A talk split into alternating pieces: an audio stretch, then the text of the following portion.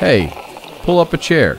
It's Hacks on Tap with David Axelrod, Robert Gibbs, and Mike Murphy.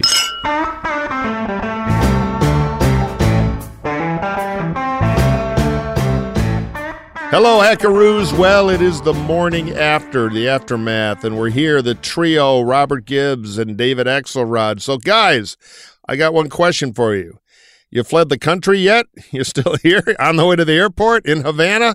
What what what what is what is your feeling? Why would you pick Havana? Uh, we're actually standing right outside your door, Murphy, and we're Right, going to stay over in. at your place. Oh, you We- got to hide in asking a for bunker safe- too, safe just like passage. me. Yeah, exactly. Welcome. Well, here we are. Quite a quite a hammer blow, you know. Um, but often there are hammer blows in both those states for the new president. I'm having a lot of flashbacks to '93 when I uh, did the Christie Whitman campaign up in Jersey, which is as we record this Wednesday morning, still too close to call, down to a thousand votes. But anyway, fire away, boys. What do you think? well, first of all, let me say I can't believe you passed on the opportunity to use one of your 1980s references and call it a hammer and sickle blow. But uh, Hey, I'm writing that one down. yeah, don't help him, Max. For God's There you go. That's my new icebreaker. come on. Wasn't enough? What didn't we didn't we suffer enough last night that you want to? but um, in some ways, this totally makes sense. You've got a country that uh, where you know two thirds of the people feel like it's on the wrong track. President's ratings are at you know low 40s, 42, 43 percent. A lot of anxiety about still about the virus, about um, uh, about uh, you know uh, cost of living, about supply chain stuff, and just a general sense of unease about where things are at. And you know, this is this is speaking of schools. You know, this is report card day. This is your first report card day, and uh, and you know, it, it, it is not surprising that it came back wanting. You know, the depth, of, the the breadth of it was. You know, we've been talking a lot about Virginia. You, I think, and others, Murphy, have said you thought Jersey would be closer. I don't think anybody expected it to be this close. Yeah, just to be clear on that, David. I mean, I, I, I talked to people in that campaign in New Jersey last night, and they didn't think it was going to be close. Yeah, no, you know, I, I had pollsters who were polling that state telling me that. And one thing, you know, every there is a clear national message, okay, but there are also uh, sort of local nuances to this. And uh, you know, Terry McAuliffe, I, I I honestly believe as close as it's going to end up, which is probably going to be 50, 60,000 votes, Right.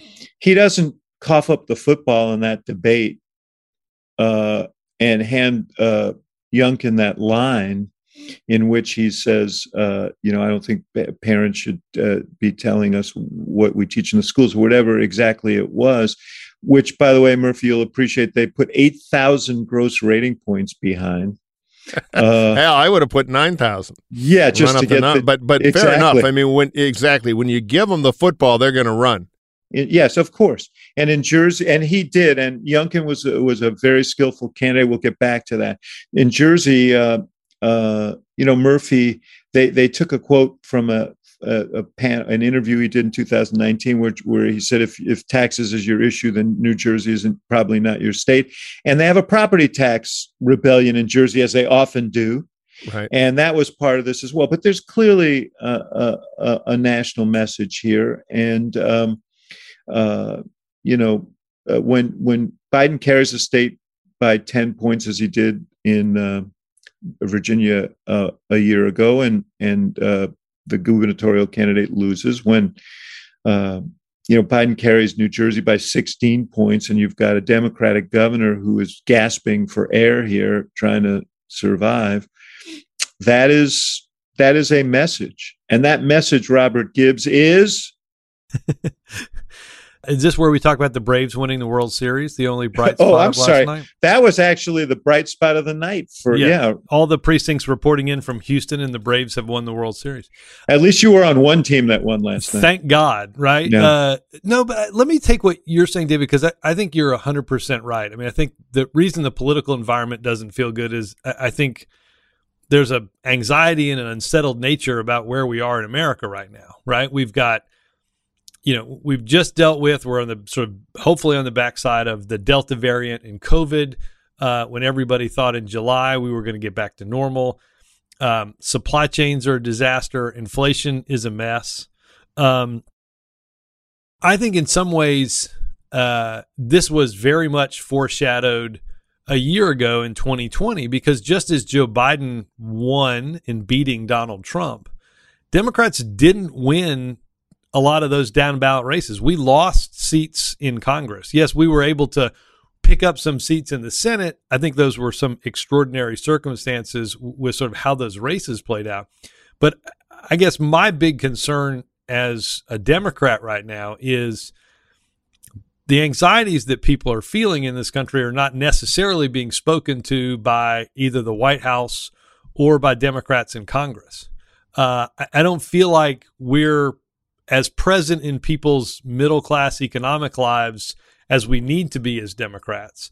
And I don't, and I, and I give you know somebody like Glenn Youngkin some credit for running a, a campaign with a forward looking rather than a backward looking message that focused on things like repealing the sales tax around groceries and and wow. living in the present of of the anxieties that people have and i think um, the big thing for democrats is this this is i think we can go through the history of it but i think this is a real um, blaring flashing red siren of there's real work that has to be done over the course of the next year to make election night 2022 feel different and better than what we felt last night. Do sirens actually flash? I don't know. Anyway, go ahead. Ladies and gentlemen, he'll be here at the Conestoga room all week long. Remember to tip your server. Yeah, and try the veal. I guess a blaring red flashing police yeah, I got you, I got you, I got you. I, I, yeah. yeah, I would go to the small but potent nuclear uh, mushroom cloud analogy actually because I agree with you guys. This, you know, it's normal for these bumps to happen. So on one level, it's dog bites cat. The problem is the dog ate the entire cat with one gulp. I mean, it was at the far end of this stuff because Long Island, you know, kicking out Democrats for Republicans. Uh, Seattle, Seattle, the top cop there is now Republican. Uh, that has nobody's been elected in that city at that level in like 30 or 40 years. So I think maybe we can dive in for a minute to the elements because you know yep. in these things there's always well it was the bumper stickers it was the the, the talking chipmunk ad it, no it, it is much bigger than that one you had biden's numbers collapsing and that's a problem and i think there's been a little bit of uh, on the Democratic bedwetting scale, which which starts at huge panic and goes all the way to you know meltdown of civilization, yeah. they've been a little too blasé, I think, about the Biden problem they have. Two, the Keystone Cop thing in the House did not help. Not because people are you know debating over their in their real lives about caucus politics, but Biden was marginalized, looked weak, looked like a sideshow. Biden was elected as a center center Democrat, and somehow he's become the champion of the progressives. And if we learn one thing for the hundredth time, is the woke progressive stuff is a dud with the voters, and there are no no shortages of examples of that everywhere last night. And then finally, both sides have learned something, particularly from Virginia. Uh, Jersey, you know, has its own dynamic, more pandemic stuff, and I guess I should make that point. Both for any incumbent, Biden, Governor Murphy, Governor Murphy, God, that has a nice sound to it. But but anyway, um, God, the, frightening. For, for for both of them, nobody gets COVID credit. They get COVID punishment if they're an incumbent. And Biden's getting no credit, definitely, and Murphy clearly didn't. I will predict that Christopher Columbus will have a comeback now in New Jersey. And let me wrap up on that point. In Virginia, the Democrats need to learn that leaning into the woke cultural wars is not a winning ticket. Now, you can get all kinds of high dudgeon about it, but the practical politics of it are bad because it crowds out the economic message. And the Republicans, when they push Trump to the sidelines, not the center of the campaign, and run a nice, non threatening suburban guy, they can do pretty well because what really happened everywhere last night is the suburbs came back to the GOP. The problem is it's hard to do another Youngkin. The guy didn't have a primary. Right. It was a convention you can yes. wire. It's a special occasion. Yes. But boy, they should try to learn the lesson of replicating it. The idea that you're going to contain Trump uh, is is I think far fetched. Right. He's he's already probably fulminating this morning about all this chatter last night about how Youngkin won by shoving him out of the way, and he's not going to let that happen again. He sent out like a dozen releases last night claiming credit uh, for the victory. And you're right, the problem that Republicans have with Trump is you can't win a primary without him. And in any contested environment, it's hard to win a general election with him. Well, yeah, but this will move opinions in the party elite. It'll be, you know what, Trump light, whatever you can get away with is better than not. I agree in the federal primaries for Senate, everything is going to be a big deal. It's the one last for Democratic hope. But the Democrats should learn not to think they can conjure up Trump instantly of great effect. That was a lesson of Virginia. Yeah, that well, that's what I was going to say. The idea that we can say this Republican is just like Trump and the candidate that we're running on the Democratic side is not going to be that guy and not going to be Trump is I don't I just think that's a I think we dispensed a bit with that last night. Again, I, I think our campaigns have to be a bit more forward thinking, right? Yeah. I mean, they have to be much more futuristic. Uh, they they have to be something. Again, I think I, I think we're I think we're missing opportunities to speak to where people are living right now. Well, look, I, I totally agree with that. You know, I said uh, this morning uh, uh, over on CNN that um, you know what what i advise i used to do a lot of mayors races and what i always advised mayors was you can be as visionary as you want. Just make sure the garbage gets picked up. Right. Just make sure the potholes are filled. Right. And right now people have a lot of day-to-day concerns yeah. and they want to know that uh, the president of the united states and the rest of the government is focused on those day-to-day concerns. Uh, that's point number one. Point number two uh, is, uh, you know, and this is a backdoor argument against the filibuster, but you know, the one of the reasons that Democrats are where they are is uh, they saw this reconciliation bill, which is a workaround the filibuster. They saw it as the last, as I've said before, the last plane out of Kabul, and everybody's shoving their priorities onto it. And it becomes this big behemoth that that just is defined by its size and not right, its contents. Right. And they've never been able to sufficiently message. They just passed a, they just agreed to a component of it that would uh, allow for uh, the negotiation of Medicare uh, with pharmaceutical companies under Medicare for the top 10 drugs that seniors use, including insulin, uh, and would limit the cost for uh, for seniors for some of these drugs. That that's going to be enormously popular. But if it's part of an omnibus, it just you know it yeah gets, it can't get the spotlight and it dies. Right, I mean, right. there is this democratic obsession with processes message.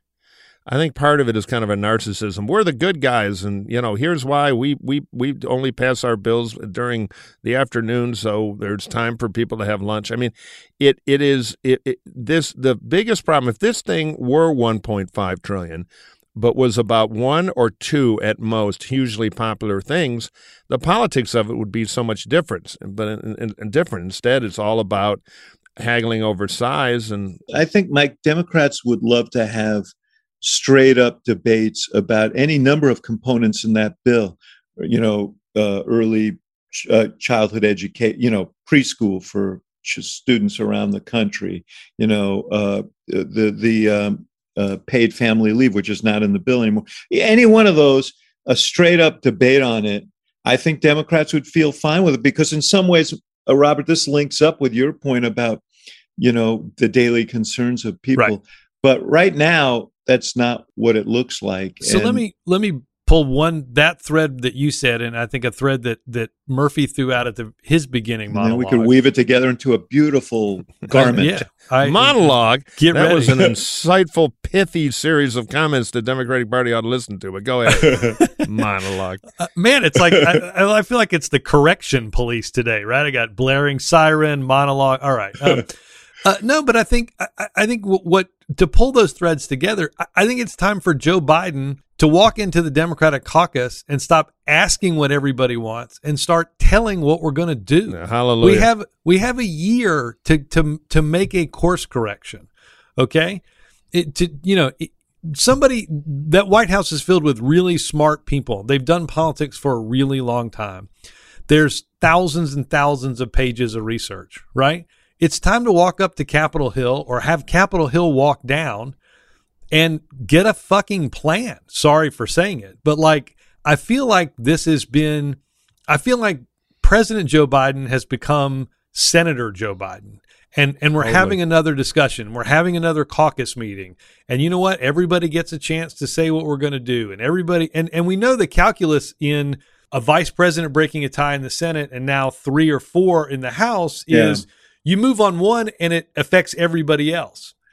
Because we we keep asking Yeah. everybody, "Hey, what do you want? What do you want? What do you want? What do you Oh, I Go agree. I agree. they- It's the whole thing's a therapy session. He needs to go watch The Untouchables and get a baseball bat and remind his own caucus he's the president of the United States and the leader of their party, and to get going. I mean, can we now say?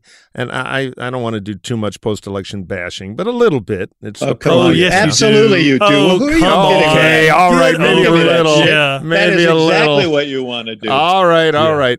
Go ahead and indulge yourself. If you're listening for the first time, David and I are trying to bring Murphy out of his shell. Y- Yeah, yeah, yeah. It's all right. Far be it from him to gloat in any way. oh well, I you know it's when you do drive right for the iceberg, uh, it's hard not to gloat a little bit. All right, hold that thought. We're going to take a short break, and now a word from our sponsors. This podcast is sponsored by BetterHelp. So, Robert, Yes, Ax. is there something interfering with your happiness or preventing you from achieving your goals? Well, I will say, uh, you know, I, interfering with my happiness, I, I watched those election returns last night, and I woke up not very happy. Meanwhile, I'm ecstatic and trying to contain my heartbeat. We all need some help. But seriously, guys, people have challenges in their everyday life. We all do. Uh, beyond elections, beyond uh, you know, beyond sports, beyond all of that, BetterHelp will assess your needs and match you with your own licensed professional therapist. You can start communicating in under 48 hours. It's not a crisis line. It's not self-help. It's professional therapy done securely online. And there's a broad range of expertise available, which may not be locally available in many areas. The service is available for clients not just locally, but worldwide. You can log on to your account anytime and send a message to your therapist. You'll get timely and thoughtful responses. Plus, you can schedule weekly video or phone sessions so you won't ever have to sit in an uncomfortable waiting room as with traditional therapy. BetterHelp is committed to facilitating great therapeutic matches. That's really important. So they make it easy and free to change therapists if needed. It's more affordable than traditional offline therapy, and financial aid is available. BetterHelp wants you to start living a happier life today. Visit their website and read their testimonials that are posted daily. Visit betterhelp.com slash hacks. That's better, H-E-L-P, and join the over 2 million people who've taken charge of their mental health with the help of an experienced professional. In fact, so many people have been using BetterHelp, you guys, that they're recruiting additional therapists in all 50 states. There's a special offer for Hacks on Tap listeners. You get 10% off your first month at betterhelp.com slash hacks.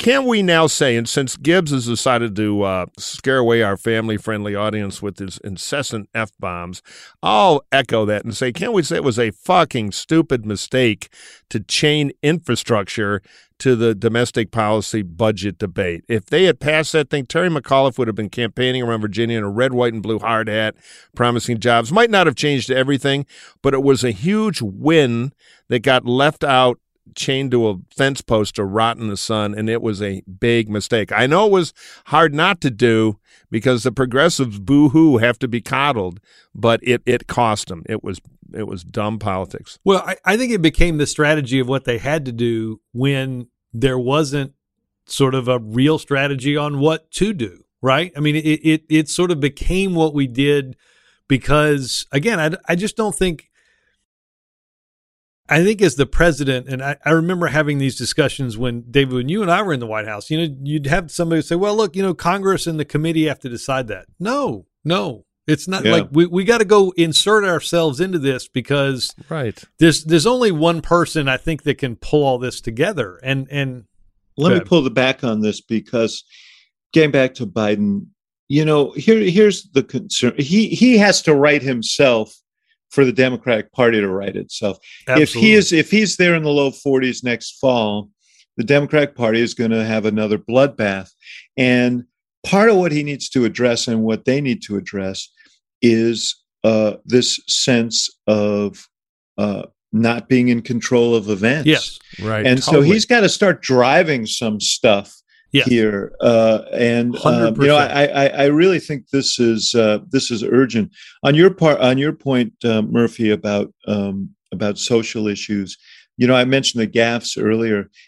All of us have been around this a long time, and you know, there are gaffes and there are gaffes. The gaffes that hurt are the ones that drive something that people fundamentally believe. And uh, when McAuliffe said, "Uh, "We don't want parents involved in the schools," it touched something uh, that uh, you know about um, uh, you know about the Democratic Party that maybe it's going too far. You know, the sort of nanny yeah, state Belgian endive. nanny state thing. They'll argue context in both of these things, and I'm sure there is there are, there are contextual explanations. But when he said if uh, taxes are your issue, then Jersey's probably not your state, that t- that tied into uh, something. But uh, so there there are these the the the, the social elements of this. Uh, you know what you call Murphy wokeness. Those are those are concerns, and we should focus on this police issue for a second. Um, you know, the the election of Eric Adams in New York was a message early on.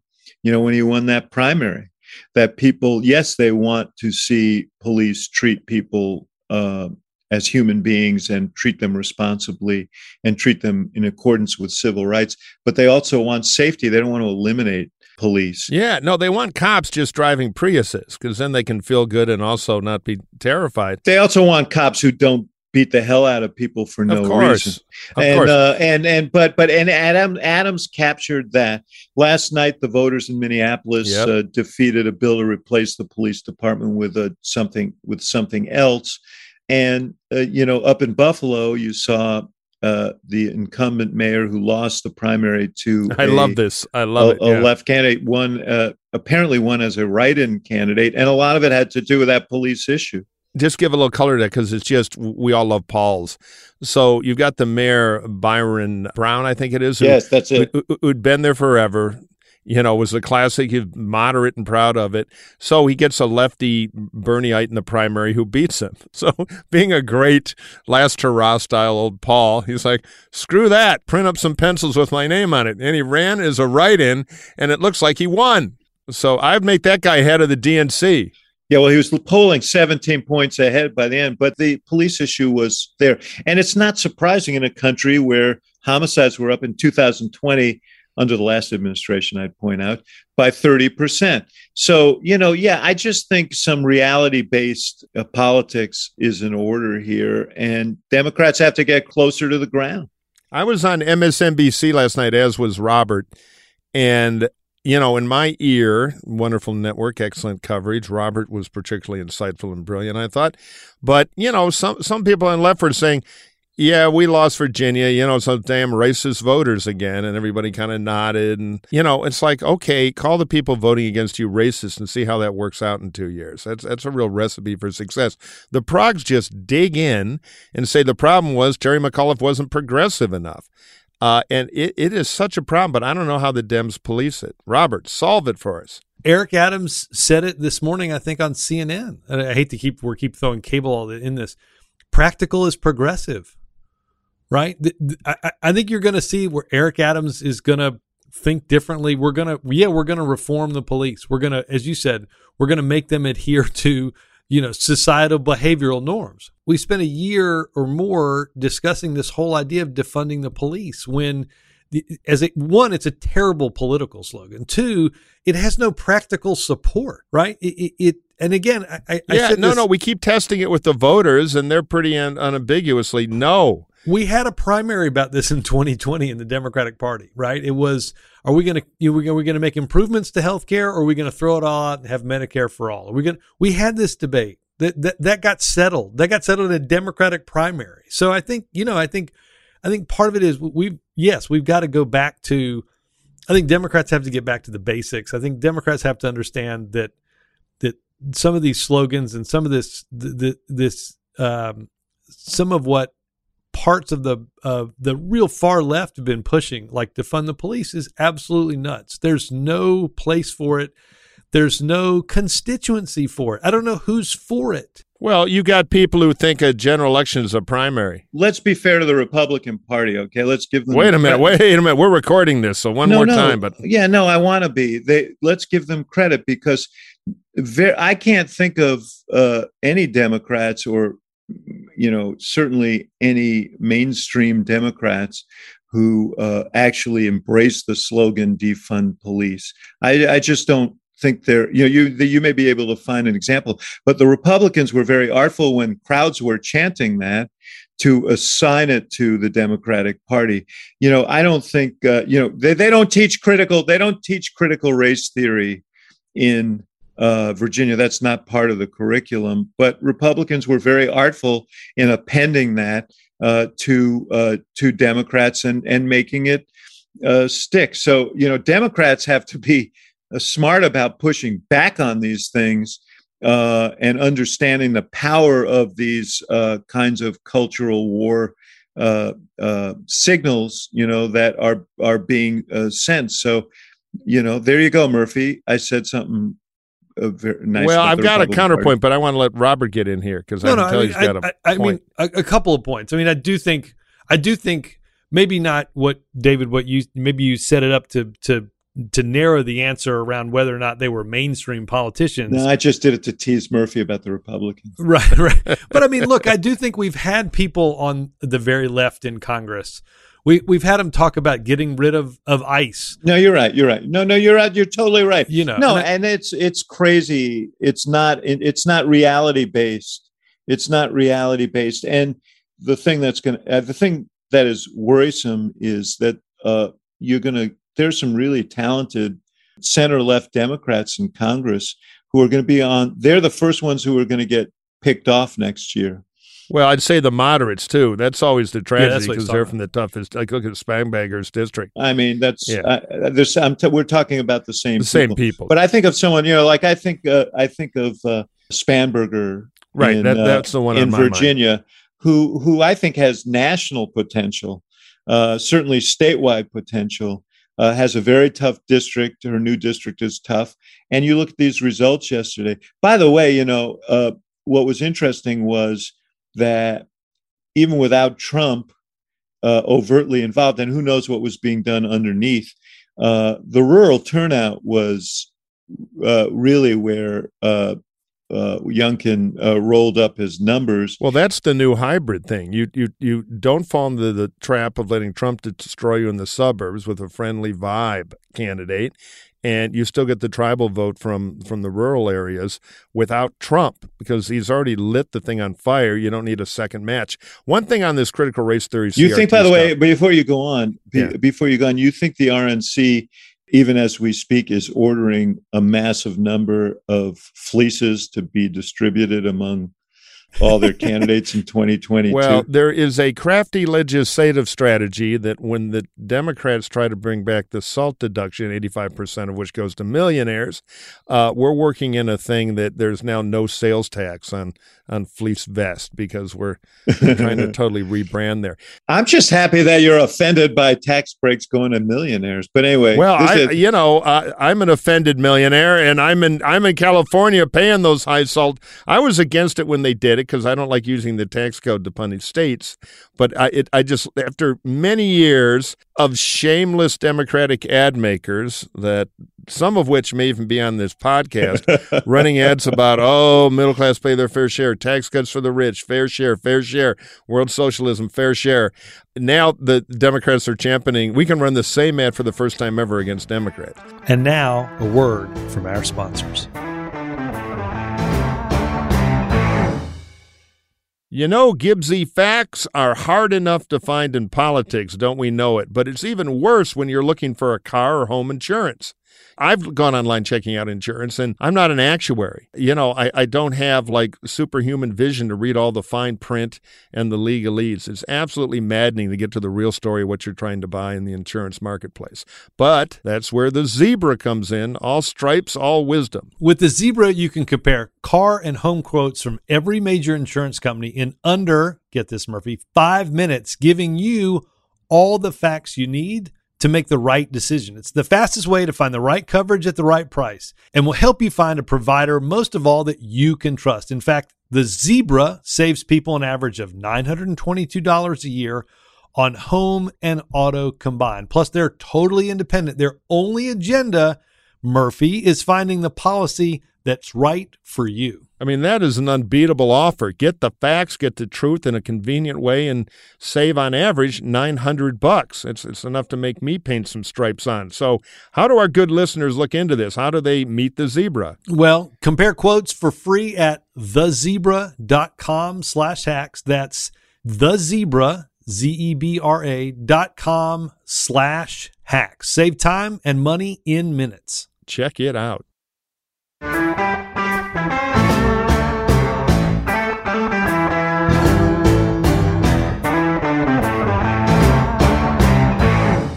To CRT, there is no shortage of simpleton chow in that CRT debate, and the R's were very adroit at kind of blowing it up. But what the where the Dems have a blind spot and keep getting into trouble is there's just enough woke silliness starting to get into curriculums that it gives a little bit of a skyhook to the R's, enough that they can start the debate. And then, of course, the Democrats decide to fight back by dousing kerosene on themselves and running into the flame.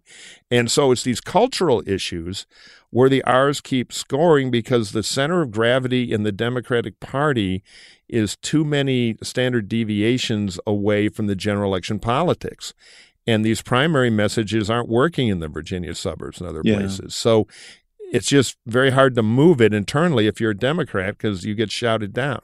You saw this legislator down in Texas the other day uh, who is in some position of authority putting out a list of 825 books that uh, you know he he thinks are suspect and should not be part of any curriculum you know including you know classics and and of, of course things like Caste by isabel wilkerson and right.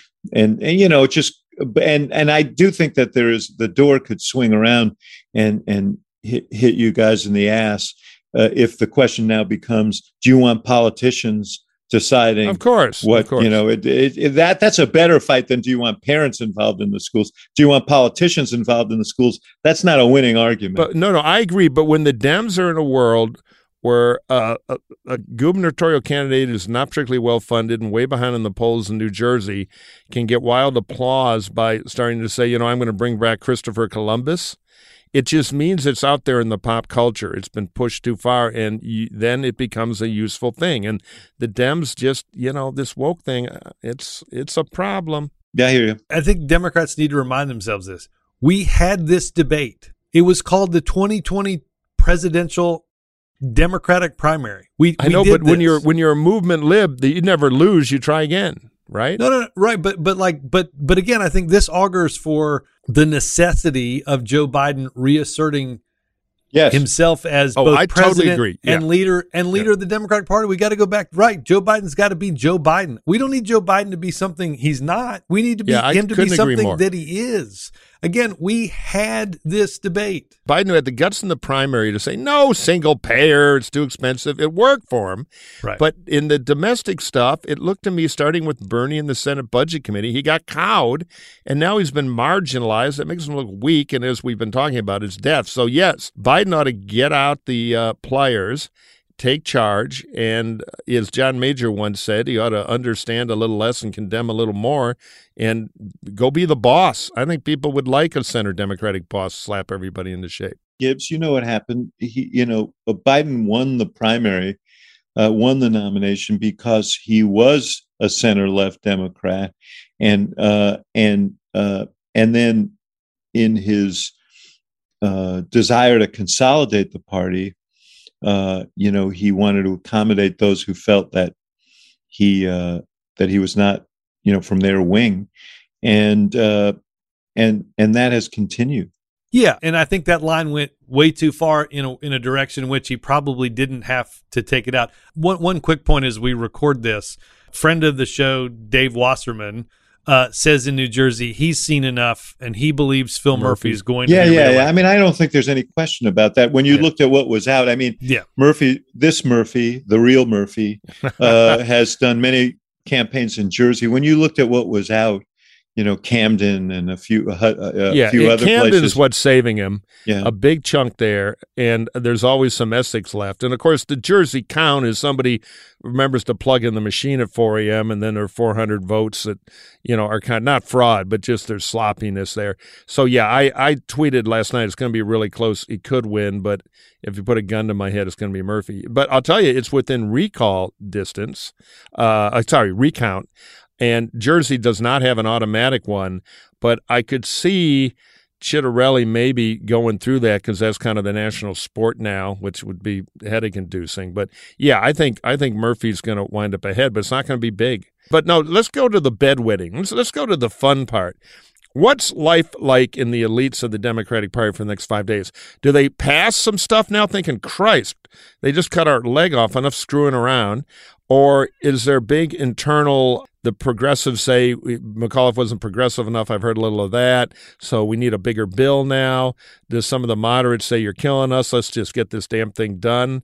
Uh, I can kind of see that scenario. or some of the or some of the moderates saying uh, I'm off. You know, if if Yeah, Manchin, continue, if yeah. Manchin continues to insist that he's not going to support the bill, there may be some moderates who say I'm not going to walk the plank on a bill that isn't going to become law. Right, right. Yeah. I can see it. I mean, if you're if you're poor Abigail in Virginia, you're looking at your district, Yeah. which you know I I, have, I didn't break it up by CD, but I bet it looked pretty good for Youngkin. So they've got to start triangulating to survive or try to survive.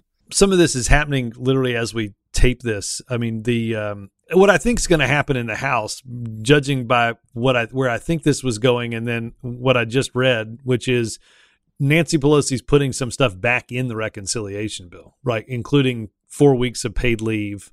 Uh, it, it you know is going back into the House version of this. I, I think the House has made a a clear determination they're not going to pass a unity bill right now. They're going to get something passed through the House, probably also do infrastructure and kick this over to the Senate. Right. And let Manchin be the bad guy. Right, right. Make it their problem to land. Yeah, that's smart. And let Manchin and Schumer work this out. Because in reality, even if you had an agreement, ironclad, this bill's still coming back to the House because it's going to get changed in some way in the Senate. So, look, I, I, I think you know, if you're in the White House right now, your fear is exactly what David said, which is the moderates start going, "Holy moly, uh, we got to start really." I don't think they'd say this." moly, but yeah. Right. Well, you know, I, I got admonished for not, you know, for potentially changing our uh, our you know our rating score here. So I decided to go moly instead of you know. But no, I think there's a there's a worry, and and look, I mean, to your point, Murphy, I don't know that I don't think you can redeal the deck at this point, right? I mean, this is this legislation is out there. I think to your to the points that you made earlier, I'd make this about two or three big things instead of trying to. And I think Nancy was headed this way. Speaker Pelosi was headed this way a few weeks ago by saying, like, let's do three big things fully and well. And that got changed. And now we're trying to do 10 things, some for Half-assed, two years, one for Yeah. one year, some for six years. Right. You know, I think there's a real struggle because, I mean, I think the one other thing that we have to talk about here for Democrats is the world isn't going to fix itself just when this bill passes, right? There's a, as you talked about, there's a lot in this bill that's popular that no one knows about, right? And, and, and, and without several hundred million dollars in advertising, they're not going to know about it, right? This isn't like, hey, do a free press event in front of a daycare center talking about the child care tax credit. Like, we're going to need a whole lot more of a push than that. There's a lot of storytelling that has to be done uh, to push this. If you're the White House, again, I don't think you can redeal the deck, and you've got to. I think at this point, Biden has to ins- uh, insert himself and assert what he wants to see the end game of this be, understanding both the politics inside of Congress and then throughout the rest of the country. Get to doing that and then get to telling the story because I think they've got to get to a bit of a different mess, some some different messaging again on on some of the economics. They need to manufacture a big Biden win. He, he, he Yeah. you know, he, Has to have it. Thursday he ought to do something big, loud, and proud, and then right after that, Nancy ought to schedule two votes, including infrastructure, and dare the progressives to sink it now. Let let let them boil in the panic for a while. Someone asked me yesterday, would you abandon the reconciliation bill? Uh, they're well past that. They can't. That would be that would Right. be like running up the white flag, you know. So you got to fight it out, and you got to get it done. Yes. Uh, and he needs these victories badly. This is the beginning of the comeback. If he doesn't have it, and and you know, you're right, Robert. I mean, we talked about it before. They can't. You know, no one knows what's in it. But I think at this point, you got to pass it and then Yes. make it a foundation to run on, and just Absolutely. uh, and just uh, go out there and tout it for a year. And and as these ribbon cut, cut, cuttings happen, and as as checks start coming, and as uh, you know v- various things. And then we've got to have the. I mean, and I know this will this could be uncomfortable because you know Biden ran on bringing everybody together, but I, I think there's going to be some discomfort in the fact that it's got to be a big and defined contrast that's drawn here, right? Yeah, well, Biden has to re-energize Biden. He's got to be in charge. He's got to give an order. There's going to be a vote Monday night. And then even if Nancy doesn't think she has the vote, she's got to play chicken with the caucus. She's got to put the vote up, pass the 1.7 or whatever the hell Biden said he wanted, pass infrastructure, uh, and kick it to the Senate. And if the progressives decide in that high noon moment they're going to bring down the Biden presidency, I don't think they will. But you got to take that risk because they're bluffing now, and the bluff is is it's crippling Biden. So they, you got to call it. One of the things that happened when he went to the House last time, well, actually, one of the things that didn't happen was he never asked them for the vote. Right, which is insane. But to go into the building without an ask and a prearranged win is nuts. But yeah, and hopefully they learn from that. But you know, the progressives right now, the the Democratic leadership has given the progressives an essay test. And by by this hedging and hawing, they got to say Thursday night we're going to vote. You with me or against me? Says the president of the United States. And yeah, they want to torpedo the Biden presidency, but here news, it's already taken huge water, and the midterms are looking very grim. So they got to take some risks. They got to break some fingers, and they got to get a win on this stuff. They can't abandon. it. The only thing I'd add to that, Mike, I, I think the moderates need that conversation too, right? I need th- Yeah, they need this conversation of like, okay, you know what? We need to stop making the perfect the enemy of the good over on this side as well. It's time. It's time, quite frankly. It's it's time to be the Democratic caucus and stop being the progressive caucus and the blue dog caucus. Totally. right. The Biden caucus. Right, because the, the election, the midterm election is is form. it- It's been going on for a while, but it's formally kicked off. We're past the off year elections, and it, it's time to draw. It's time to pass something. It's time to draw a defined contrast as to what Democrats are for, and ask Republicans why they're against it. It's time to have that fight. I mean, the, you know, we've we've talked about this for a couple of years. We talked about it during the presidential race. Democrats want to have this fight. They need to go have it, but they can't have it until they pass something. And and you know, I, I think there's a I hope there's a lot of meetings, like I said, people brought down to the White House and just said, It's time to move. Let's go. We're doing this. To Murphy's point, like we're doing this. I got to believe that's happening. All right, let's take a minute to hear from one of our esteemed sponsors. You know, guys, when you're a candidate or just a person and you want a little comfort food, I think a lot of us start thinking about cereal. Axe, I know your childhood is full of memories of Captain Crunch and Count Chocula. Yes, yes. In fact, growing up, cereal was one of the best parts of being a kid. And I grew up a little too much because I ate a lot of it and finally realized it was full of sugar and junk that you really shouldn't eat. So we're, you know, we're all trying to eat better, but a healthy breakfast doesn't have to be boring. And that's where Magic Spoon comes in. Magic Spoon has the amazing flavors you love, but without all the bad stuff. And it's amazing as a midnight snack right before bed. You know, I've been following Gibbs's model. He's the health freak here. Yeah. So I've been trying to cut down on carbs, sugar, unhealthy food in general, and realize that I basically am depressed. I can't eat anything anymore. Gibbs, what should I do? Zero grams of sugar, 13 and 14 grams of protein for you, Murphy. Only four net grams of carbs in each serving, 140 calories.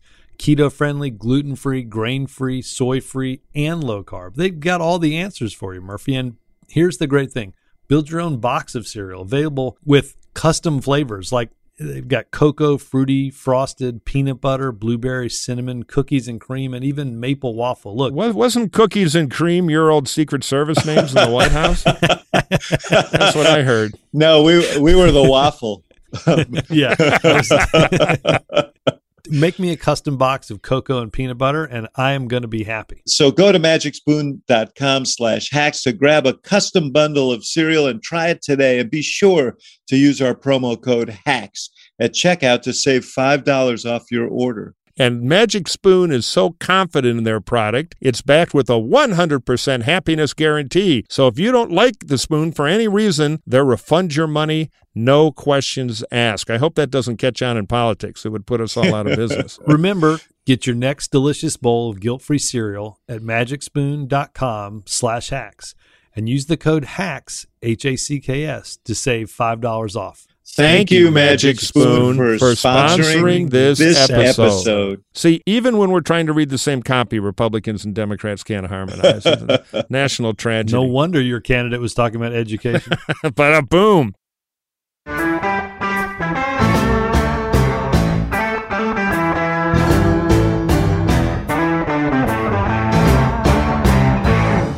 Murphy, I can't. We can't just let you. Uh, we can't let you off the hook on this, on, because the Republican, uh, you know, there is a, a state of euphoria uh, among Republicans this morning. Uh, but uh, what do you do about the Trump issue? You know, you were so prescient. I mean, I you said m- a month ago that if this Virginia thing starts looking good, there's no way they could keep Trump away. And he did a couple of call-ins. They managed to keep him out of the state. They had, you know, uh, they had a phalanx of uh, troopers or something along the lines, or, or maybe process servers uh, uh standing there so that he wouldn't come into the state. Wooden stake. Uh, Yeah. But uh, but that's that's that's not the way it's going to play out in the next year. He's not going to. Donald Trump is not going to say, you know, I've really been thinking about it, and I just feel like I'm I may be a hindrance to candidates. So I'm just going to stick around here at Mar-a-Lago. yeah, I'm and- taking up Tai Chi and, and I'm going to Yeah, pursue exactly. of the mind. No, no, no, No, no. That's not going to happen. So what do you do when he starts getting involved in primaries? When he starts uh, ginning up the presidential race? When you know, because ultimately he can't. He can't. He's like a moth to light. He can't stay away. Yeah, well, you know, they asked Napoleon who his best general or the most valuable general in his army was. And he had a couple of marshals that, you know, of course, all hated each other. And he got out of that political problem by telling the truth. He said, It's my, that sergeant over there, my map guy. Because if you know the geography before the battle, you got a huge, huge advantage. And, you know, he won a lot of battles based on that and maneuvering. So let's look forward. These things always have a reaction. On one hand, Biden might find his president again and go bring order to the thing, pass some stuff, and get a restart. Second, Trump's having a meeting now saying, you know what the problem with this friggin' election was? It wasn't about me. You know, they made me do telephone town halls and I've claimed credit, but I'm unsatisfied. I'm not all over cable news. So, boys, to his yes men, how do I become the center of what's going on? Then the other geometry, or excuse me, geography point late night is um, these federal Senate races are more about the Washington food fight than governor's races are. I've done a lot of governor races, and you always have some room to have your own brand there. Uh, this one became nationalized because of the Biden anchor, but it's easier for Trump to muscle into that stuff. So the thing I'm watching is some of the best Senate opportunities, like Sununu the popular governor of New Hampshire, who's kind of a, a Youngkin-esque guy, a very formidable candidate in that race. Will Trump go on the road and start claiming this turf? You know, Trump has a weird special love-hate thing for New Hampshire because he's he's pissed he didn't carry it. Um, so the prop the where where you're going to be happy, David, and I'm going to be despairing as a Trump hating conservative, is some of these key primaries, Yeah. which are connected to the federal issues. Pennsylvania comes to mind. Yes. The Democrats have their own crazy primary going on with a Bernie guy who's out raising Connor Lamb, the moderate Biden esque guy, um, and Nevada and other places where Trump can just show up on his own, attack Mitch McConnell, and make a lot of trouble.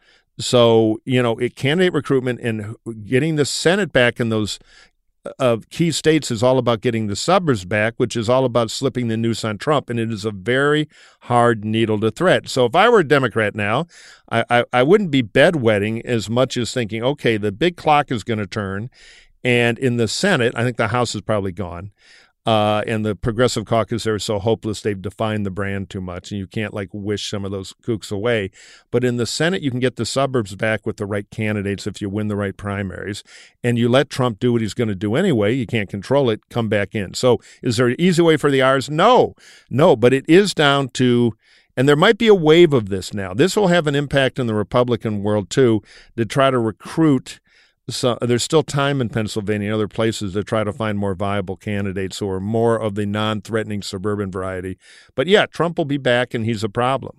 Someone said, bring a baseball bat earlier today. I, I, I meant to tell you guys that Scott Jennings, my pal on CNN uh, uh, from uh, your side of the aisle, uh, Mhm. Mike, came last night. I, I, we had gone to a baseball game together in Chicago. He brought me from Louisville my own uh, Louisville slugger.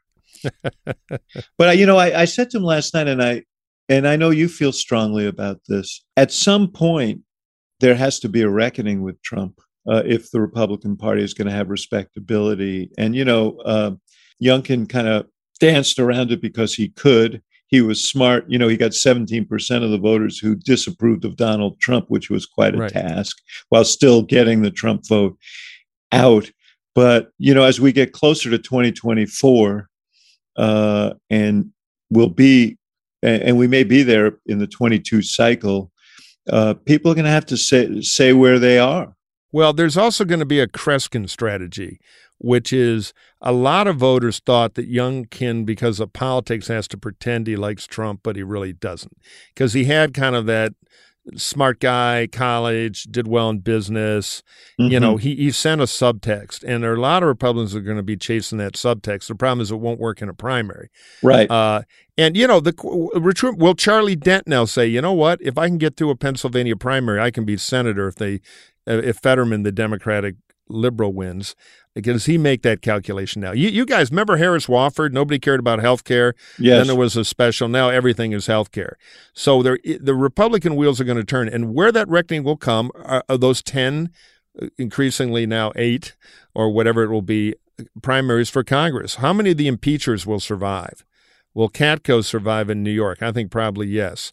You know, Newhouse in uh, in Washington State. There are there are going to be some key litmus test races where the non-Trump people are pretty strong locally because they're they're long-term members of Congress with deep roots in the community, and that's where Trump's going to put his chips. And that scorekeeping will have a huge anecdotal impact on how the party thinks. Just like right now, Republicans are talking about, you know, you don't have to love Trump in the gen. Look, it'll it'll catch on. The problem is the primaries, as you said. Yes, yeah, yeah. I mean that, and that's where the Youngkin analogy or template breaks down because he didn't have a primary. They have a convention. He was able Right. to He's navigate. very hard that. to replicate. Yeah. Sununu's the only one we got right now, and it's probably going to work. Yeah, because I think Sununu is strong enough probably to resist a primary, Right. uh, but that is not the case with a lot of others. So he's having a lot of trouble in, in New Hampshire trying to navigate the, the Trumpist party on uh, on vaccines and abortions. And I, Yeah, I- he I think- is. that's going to be an interesting thing. I mean, I mean, I do think yes, there's going to be a lot of dissection. Look, here's the one thing we can predict: the the the the person who's going to do the Republican response to the State of the Union in January or February of 2022 is is going to be Glenn Youngkin, right? And he'll probably won't be wearing. He may well be still wearing the fleece vest. Maybe they'll upgrade him to a blue suit by then. I, I don't know. I, I just want to say that I don't know a single Democratic hack on the campaign trail who isn't wearing a fleece vest. By the way, so it, it is hard. Right, we're not run, just to be clear. We're not running for governor. That's the the, the, the difference is that you know we've got somebody else's name stitched on it. I, I don't have any problems with this. I want to go on the record as saying I don't have any problems with the fleece vest. But go ahead, Robert. No, but I, I don't I don't think it's replicatable. I mean, I, I do think, and I do think there's going to be a reckoning with Trump. I, I just think Democrats can't plan for the fact that Donald Trump's going to come in and save the day for Democrats. I think that that I mean, yeah, that is true. Yes, we we we should hope that he helps. We should hope that he goes crazy and reinserts himself and starts doing more rallies and all that kind of stuff. But I fear that the McAuliffe campaign particularly banked on the fact that they could roll that boogeyman out one more time and it would scare the bejesus every out of everybody. And, and look, yeah. I'm not suggesting it doesn't scare a lot of Democrats. It an, it still animates a, a, number of them. Again, I just think we've yeah. got some real tough work to do in in cobbling together and understanding exactly why people moved and, what to do about it and, and to craft a, a positive future oriented message uh, in a campaign that roots in people's lives. I, I, think that's a big deal. You know, I don't know. I think the jury's out. This, this is, will be the conclusion. Youngkin won. They ran a Trump strategy. They lost. Terry McAuliffe got a hell of a lot of votes. He got 200,000 more votes yeah, than, uh, than Northam got. Yeah. Northam got last time. Just to be clear, I mean, I, I do love vote growth. The, the state's expanding, so that's not. No, that's true. But, but that's the, true. the, percentage was just to be clear, the percentage was nine points less. I mean, that's the, than than Northam got. So yes, he got yeah. more votes, but yes, I mean, there's a there's a lot of real estate in Virginia that's for sale. You know, the growth in the state has been in the. Uh, we could we could go down a rabbit hole on this. They didn't have a. They felt they didn't have a lot of attractive options, and Democrats need to think uh, about that. Uh, one one point on this and McAuliffe. You know, Terry McAuliffe. Did I say that Terry McAuliffe did not? I'd say I talk, talked about the Kamala Harris thing. Uh, no, no, uh, Gibbs. We're going to have to get some of those pamphlets for David. no, no. What? Tell us about Kamala Harris because she's another big loser. I think nobody looks at her and thinks this is our no, way no, out. No, that's right. But but this is less to do with her than him. I saw her in the closing days of the campaign trying to rally the troops and he's yeah. standing next to her. And she said, This is a battle between whether we move forward or whether we move back. And she's standing next to Terry McAuliffe, who was a governor, you know, before this governor. And there's nothing about Terry McAuliffe that looked like moving cool. forward.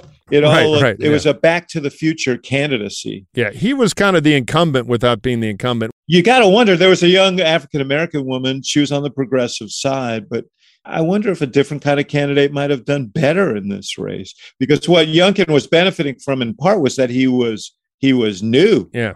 Yeah. Well, and you know, I mean, as we should remind uh, listeners, I mean, there, there's governors in Virginia can only serve four years.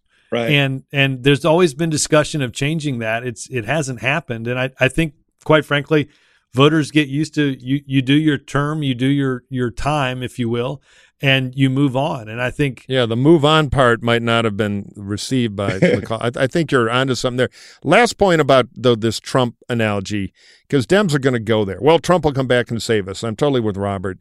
They got to learn to be self sufficient because the no matter even if Trump gets in the middle of this, the bigger factor is going to be Biden. I, I talked to somebody in the McAuliffe High Command about 12 days out, and that person said, "Look, the bottom line is Biden is killing us."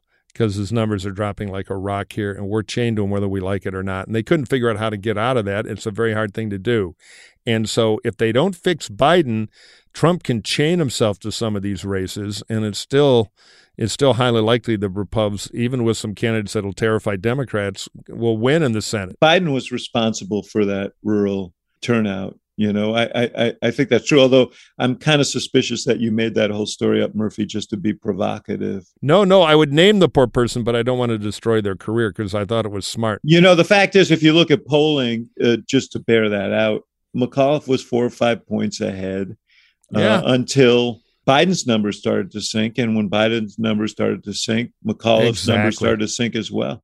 And that's the basic law of physics in one of these things, and it stands. Right. You cannot outrun the national environment. The- No Yeah, one is going to be able to do that next year either. And and you know, if you're in the White House, you've got to figure out how to fix the national environment. You know, you've got to you you you you know, I- I think he wasn't wrong when he said on that town hall meeting a couple of weeks ago that, you know, with a with a 50-50 Senate, everybody's president. But it did to to the Murphy's, you know, one of Murphy's earliest points. It didn't it it made him look weaker than it needed to. Right, Uh, exactly. And again, he, he- you know, we, we don't have a parliament parliamentary system, uh, and and and Joe Biden's not in the Senate anymore. And I think he's got a there's a, a real lesson to to assert himself into this in a in a much more active way. Uh, and I think you know Democrats have to understand. I, I think the biggest thing to understand this is it doesn't have to be like this in a year, but it has to change could between be. now and then. It could be right, right. but I, uh, but I don't think it's destiny if you take some action and you start doing some stuff. yeah, I'm not going to say Trump's going to deal you know. some aces in the federal races. Oh, there we go. Whoa! Oh, I'm rapping. true. I wow! rapping. like, yeah, how wow, about that? wow. Flava Flav has joined us. But the Dems are going to have to, it, it's not going to happen for free, and they need some painful internal party discipline, as you comrades like to say, to get this thing lined up and understand there's one hero that every other Dem pol ought to take a hit to create, which is Joe Biden. Because if they fix Biden, they fix themselves. Totally. And, you know, of course, Biden has to do it, but they've got to help and be part of it. I think too. Some of this, I'm not going to say some of this is going to fix itself. I do think we're uh, uh, at at somewhat of a maybe we're not at the total bottom, but I do think I do think there's reason to believe that that that the COVID situation will be certainly better in a year. Right now that we've got vaccinations for five to eleven year olds, you could you could see something that gets much closer to herd immunity if you get half the kids vaccinated. Right? I do think the economy is going to get a little bit better. I think the pain points around supply chain and stuff like that. all that are- stuff are has gonna to get better. happen to uh, Yeah. to to change the circumstances. He, and no inflation. Scary, scary, bad monster. Right? La- last question for you, Murphy, on the way out. Do you like sweater vests? I wanted Sorry. to ask you about Youngkin, and yes, he's only serving one term. Do you think that there will be people urging him to run for president now? Yes, because there's a certain donor class that goes to the shiniest object. By the way, you know who's coming through L.A.? Who? Ben Sasse. Oh And yeah, that's a long flight to raise Senate money. I, you know, on his way to Nebraska. no, it, it just you know just on the on the chart. Put it this way: Ben Sasse. Jesus. the non-Trumpy wing of the party now has an argument of victory, which is the Trump ultralight theory. And that'll manifest itself in the easiest thing in the world to generate, which is a few secret meetings in Washington and whispers. Uh, but the you know there there's Trump needs to get sunk in some of these primaries he's actively involved in next spring and summer. Just to be clear, Ben Sasse and I have roughly the same chance of being president of the United States, and I have I'm not I'm not in the Senate, and I'm not going to run. Ben Sasse is not going to be he's not going to be the Republican nominee. He's I not don't know, going to Robert. We've been Murphy and I've been talking. We think you have potential. You got that. yeah, you yeah, got we that. need your you got leadership. that southern accent. You got. Yeah, Yeah, I'm in. Alabama values and a progressive plan. Gibbs. exactly. no, my point was I'm not saying he's going to be the nominee, but I'm saying there is there is activity there, and the Youngkin win will increase it because the future is not certain. I, I totally agree on the shiny object theory. I think everyone will rush to this, and everyone will say, "Hey, we should make everybody look like Glenn Youngkin," and it's just really hard. If you had five Youngkins win the right primaries in the Senate, we'd pick up the Senate, piece of cake, but awful hard to do. You may pick up five or six, if not. Guys, let's take this. in- Let's take this into the corridor. We've got to go. All right, yeah, Axelrod is desperate to get down to the coffee shop. I was going to say it's the, the last call for the buffet. Last call for the truck. I'm the trying buffet. to land the plane here, boys, boys, boys. Uh, uh, uh, Ax, dream of your breakfast. And give me 10 seconds here. I'll get you out. Okay. Number one, no mailbag this time, but send us more for next time. Hacksontap at gmail.com, hacksontap at gmail.com. And if you wanted to know that Loudoun County was going to be about 10 points, you could have found out for free when we predicted it in the Murphy and Gibbs Hacks on Tap newsletter the morning of voting on Tuesday. Get it. Go to. It's free. Come on. Subscribe, read it, check it out hacksontap.bulletin.com. Hacksontap.bulletin.com. Gentlemen, thank you. I'll let you get back to the bedwetting. I'm going to the rave. I'm going to breakfast. and you're going to breakfast. All righty, Uh, guys. The rave, I, the, the breakfast I can get. You going to the rave? Boy, I, I don't know if I can Uh, wrap my head. It's been a mind bending night, but my God. They wouldn't have me, and I don't want to go. Thank you all.